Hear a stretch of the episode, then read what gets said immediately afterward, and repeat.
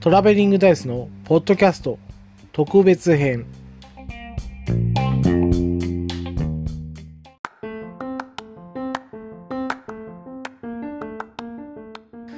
こんばんはトラベリングダイスです、えー、今日はですね、えー、ロケ収録をしようかなと思ってたんですがちょっとえー、時間の都合上できなかったので、えー、まあ、通常会という形で進行させていただきます。えー、その代わりと言ってはなんですけども、えコーナーを一つ、え考えましたので、それをお送りしたいと思います。えっ、と、通常枕をですね、喋るんですけども、枕といっても、あの、落語の枕みたいにこう、関係ない話からこう、話に展開するような枕を目指したんですけども、まあ、内容が同じようなことを言ってるようなことが多くて、まあですね、これから始まる、えー、話の、まあ、あらすじ等をですね、喋ったつもりだったんですけど、ほぼ内容全部言ってしまってるっていう、えー、ことが、ちょっと、えー、自分気になってたんですけどね、えー、それをちょっと改善しようと思って、ワンコーナー、え、考えました。まあ、このお試しという形なんですけども、評判が良ければですね、え、次回も続けようと思います。え、タイトルはですね、ガチマネという、タイトルにしました。えっ、ー、とですね、僕は今39歳、おじさんなんですけども、そのおじさんがですね、まあ、女子がやると可愛いっていうよう言われるようなモノマネとかですね、まあ、アニメのキャラクターとか、えっ、ー、と、俳優さんのセリフとかですね、そこら辺を、えー、実際にガチで真似してみて、えっ、ー、と、えそれを収録しようというですね、えとんでもない企画なんですけども、えー、今回お送りするのはですね、あの、ある国民的アニメの、えー、主人公の、えー、声真似をしております。聞いていただいたらわかると思うんですよね。まあ、名前を言ってますので、えー、それでは、どうぞ。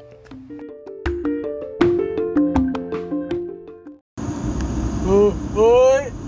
おい、ほら、ほら、しんのすけだぞはい、聞いていただきました。えー、っとですね、恥ずかしすぎてですね、運転中に、えー、録音しました。これ大声でやったんですよ。マジで。えー、本当に。えっ、と、本域の、えこれわかりますよね。えクレヨンしんちゃんです。ほら、しんのすけだぞと言っておりましたけどもね、えやってみました。まあ、こんな風にですね、えガチで、えー、モノマネをして、コーナー化しようかなと思っておりますので、えー、よろしくお願いします。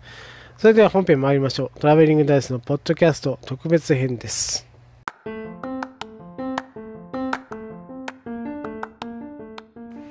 こんばんは、トラベリングダイスです。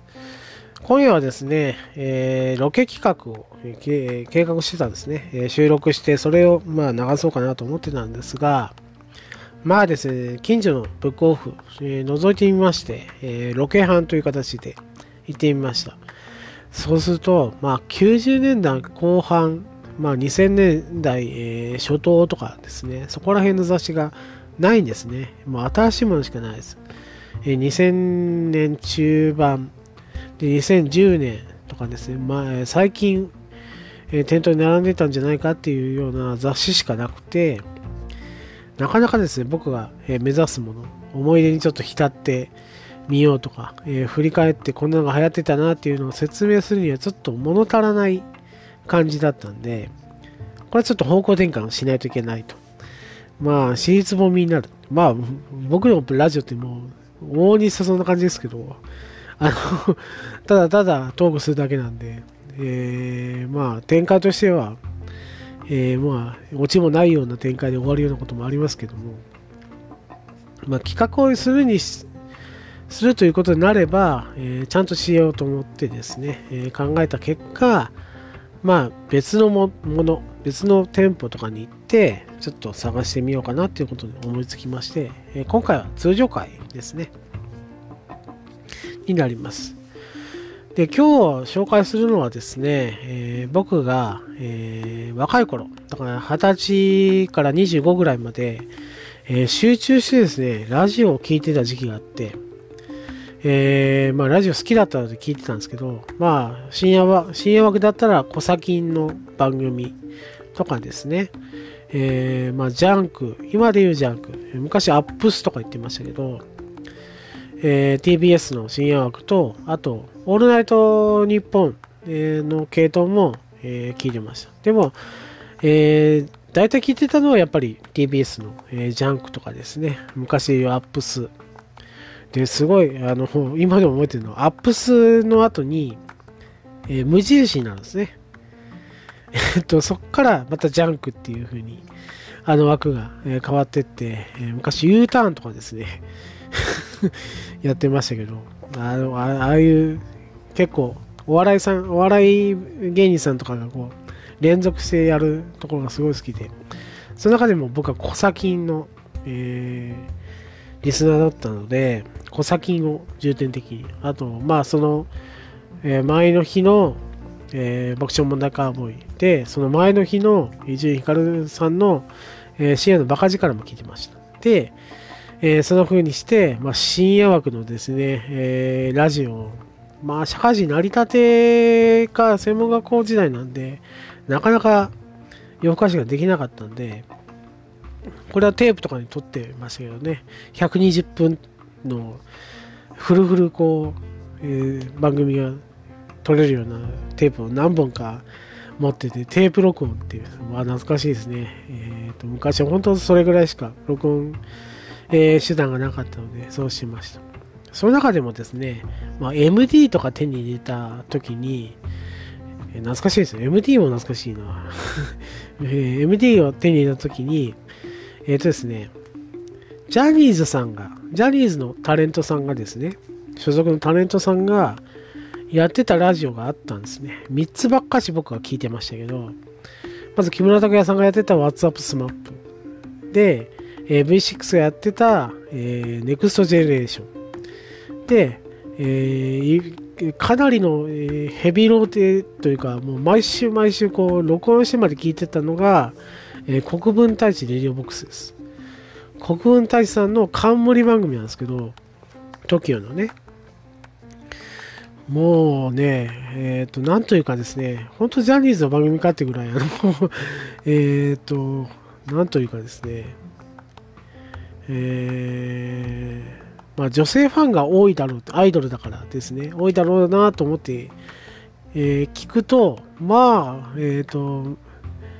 小文さんが喋ってる、えー、とこところは、まあ、女性もに向けても喋ってるんですけど、まあ、男のリスナーですね。野郎にこう 話してるような、えー、ことを、内容結構多くて、えー、すごいね、あの親近感をえー、が湧いてきて、で、コーナーもすごい面白いです。ネタコーナーが結構多くて、えー、そのコーナーに、えー、投稿したりとか、えーと、そのコーナー聞いてゲラゲラ笑ったりっていう風な思い出が、えー、いっぱいあるのが、えー、国分たちレディオボックスですね。これはですね、本当、えー、録音してまで聞いてました。MD が、えー、導入された時に、これフルフル全部、えー、しようと思って、何枚かこう MD を、え買ってきて録音しては、えー、っと何何遍かこうすり減すり減るというか、え聞いて、え楽しんだら、え何週かになったらその上からまた録音するみたいなことしてましたね。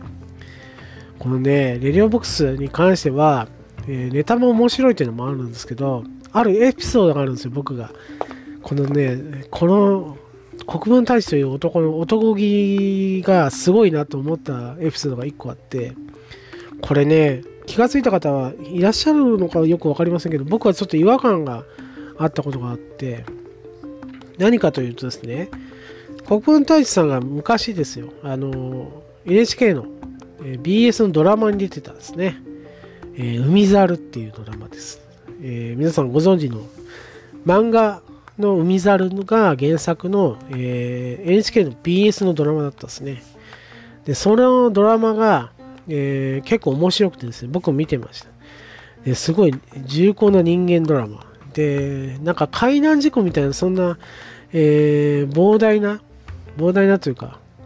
結構でかいことがなくて、本当人間ドラマみたいな感じ。えー、海上保安庁の話だと思うんですけども、えー、そういう話で、まあ、主に人間ドラマとかですね、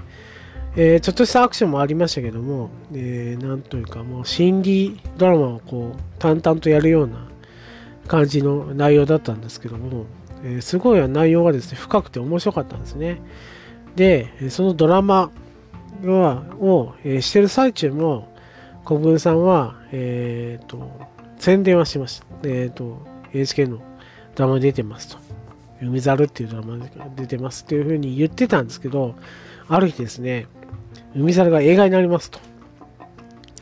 え本人の口から、え国分さんの口からですね、えー、海猿がですね、えー、映画になることになりましたということで、えーと、毎週毎週ですね、公開日が近づく、えー、公開されるまで、えー、で、公開された後もやってたと思うんですけど、ずっと宣伝をしてたんですね。映画海猿は5つ公開です。映画海猿は5つ公開ですって毎週毎週、ね、宣伝してました。でですね、まあ、えー、聞いてる本人、ま、全く情報がなかったんで、当時。えー、ずっとですね、ああ、小文さんが映画に出るんだ思ってたんですけど、えっ、ー、とですね、ロケの話とかしないんです。現場で今撮ってます的な話もしないんですよね。えー、なんでかなと思ったんですけど、後々気づいたんです。でも、もう、えー、過去の話になりますんで、えー、皆さんご存知の通りですけど、映画海猿っていうのは、伊藤英明さんが主人公なんですね。えー、国分さんがやってた役を伊藤英明さんがやってると。えー、でもですね、まあ、国分さんは出てない、出てなかったと思うんですけど、なのに、えーとまあ、自分がドラマ版の海猿に出ているってことで、それをずっと宣伝してるっていうですね、ことがあって、俺もです、途中で気がついたんですよ。あれ、出てないのに宣伝してるぞと思ったんですけど、いつまでするんだろうと思うぐらいずっと宣伝してて、で、公開しました。で、公開するときも公開中ですっていう風に言ってるんですよね。自分が出てないのに。映画海猿は、えー、絶賛公開中ですって言ってるんですよね。で、自分が出てないというか、あのー、僕はワンを見たことあるんですけど、ワンを見る限り、えー、国分さんが出てるっていうことは、えー、見受けられなかったんで、それでもですよ、自分が、えー、名前を、名前を関わってた、えっ、と、ドラマだからってことで、映画になるからで、宣伝する。それ以外は何もないっていうような感じでずっともう自分の使命感に、使命のようにですね、宣伝したのをずっと覚えてて、なんて心が広いんだと。えっ、ー、と、まあ、俺は出てないからいいやっていうような、えー、そんな無責任なことじゃなくて、自分がまあ BS のドラマに出てたから、えー、映画になるんだったら宣伝しますよっていうような、えー、感じじゃないかもしれないですけど、えー、それでも宣伝をしてたってことにすごく感銘を、え覚えて。まあネタとかですね、そこら辺も面白かったんですけども、そういうですね、エピソードとかがあって、ずっと聞いてました。えっ、ー、と、20歳から25ぐらいまで。でそこからちょっとですね、まあ、えー、仕事上、リアルタイムで聞けなくなったりしたりしたので、えー、ちょっと遠のいてますけども、えー、今でもですね、えっ、と、まあ、聞き返したい。実家にあれば多分 MD とかも残ってると思うんですけど、聞き返したい番組の一つですね。えー、国分太一レディオボックスですね。これはすごい、えー、いい番組だったなと思います。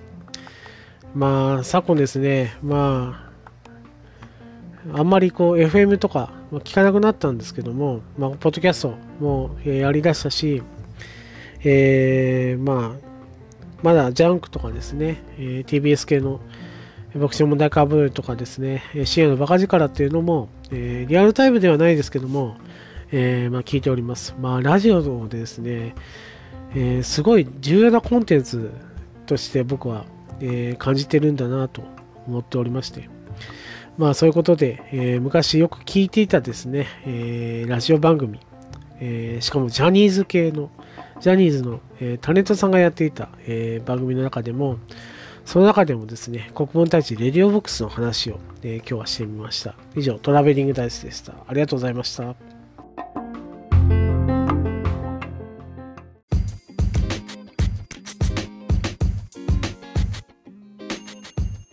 当番組では皆様からの感想を募集しております。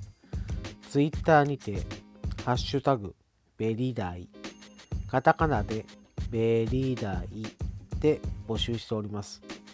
皆様からの熱い感想、意見、アドバイス等お待ちしております。以上、トラベリングダイスでした。